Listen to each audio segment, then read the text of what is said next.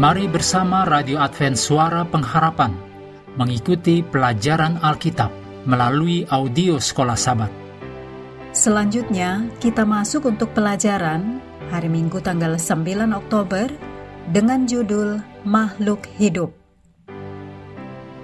Mari kita mulai dengan doa singkat yang didasarkan dari Amsal 19 ayat 22.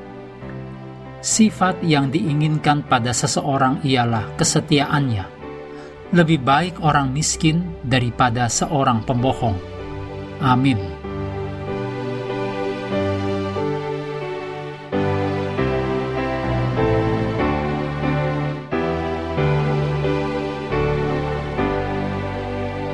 Kejadian pasal 1 ayat 24 sampai 27 dan Kejadian 2 ayat 7 dan 19, bila dicermati maka akan terlihat persamaan dan perbedaan antara cara Tuhan menciptakan binatang dan manusia.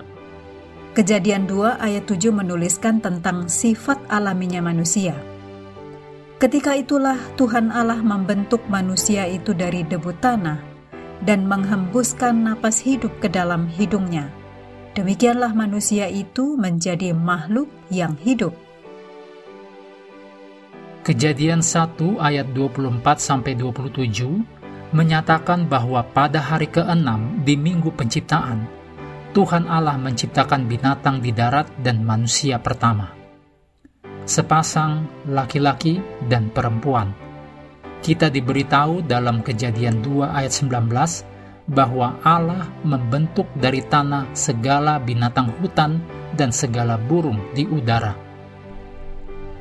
Kejadian 2 ayat 7 Allah membentuk manusia dari debu tanah. Meskipun binatang dan manusia sama-sama terbuat dari tanah, namun bentuk manusia berbeda dari binatang dalam dua hal utama.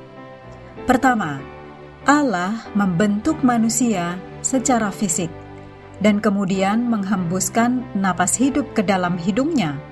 Demikianlah manusia itu menjadi makhluk yang hidup. Demikian seperti yang sudah kita baca dalam Kejadian 2 ayat 7. Manusia adalah kesatuan fisik sebelum dia menjadi makhluk hidup. Yang kedua, Allah menciptakan manusia sebagai laki-laki dan perempuan menurut gambar dan rupa Allah. Dicatat dalam Kejadian 1 ayat 26 dan 27. Kejadian 2 ayat 7 menjelaskan bahwa masuknya nafas hidup ke dalam tubuh fisik Adam mengubahnya menjadi makhluk yang hidup atau secara harfiah jiwa yang hidup dalam King James Version. Ini berarti bahwa kita masing-masing tidak memiliki jiwa yang dapat tetap hidup bila terpisah dari tubuh. Lebih tepatnya, masing-masing dari kita adalah makhluk hidup atau jiwa yang hidup. Anggapan bahwa jiwa ini adalah wujud sadar yang dapat tetap ada secara terpisah dari tubuh manusia adalah asalnya dari pagan bukan Alkitabiah. Memahami sifat alami sejati kemanusiaan menghindarkan kita untuk menerima pandangan populer tentang jiwa tanpa tubuh dan semua kekeliruan berbahaya yang dibangun di atas keyakinan itu. Tidak ada keberadaan sadar dari bagian manusia yang terpisah dari pribadi secara keseluruhan Tuhan menciptakan kita dengan cara yang teliti dan menakjubkan. Dan kita tidak boleh berspekulasi di luar apa yang sebenarnya dikatakan kitab suci tentang masalah khusus ini. Faktanya, tidak hanya sifat dasar kehidupan yang menjadi misteri. Para ilmuwan masih belum dapat menyetujui secara pasti apa artinya sesuatu menjadi hidup. Bahkan yang lebih misterius adalah sifat kesadaran. Bagaimana materi jaringan tubuh yaitu sel dan bahan kimia, yang hanya ringan beratnya, terletak di kepala kita, yaitu otak, ini semua memiliki dan menghasilkan hal-hal yang abstrak atau tidak berupa bentuk jaringan tubuh, seperti pikiran dan emosi.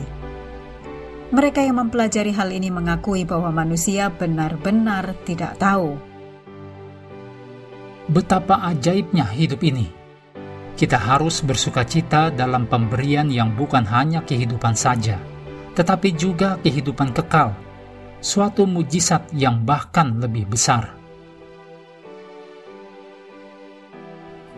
Mengakhiri pelajaran hari ini, mari kembali kepada ayat hafalan kita, Kejadian 2 ayat 7.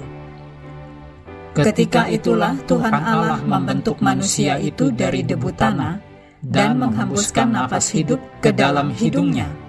Demikianlah manusia itu menjadi makhluk yang hidup. Hendaklah kita terus tekun mengambil waktu bersekutu dengan Tuhan setiap hari bersama dengan seluruh anggota keluarga baik melalui renungan harian pelajaran sekolah sahabat juga bacaan Alkitab sedunia, percayalah kepada nabi-nabinya, yang untuk hari ini melanjutkan dari 2 Samuel pasal 2. Tuhan memberkati kita semua.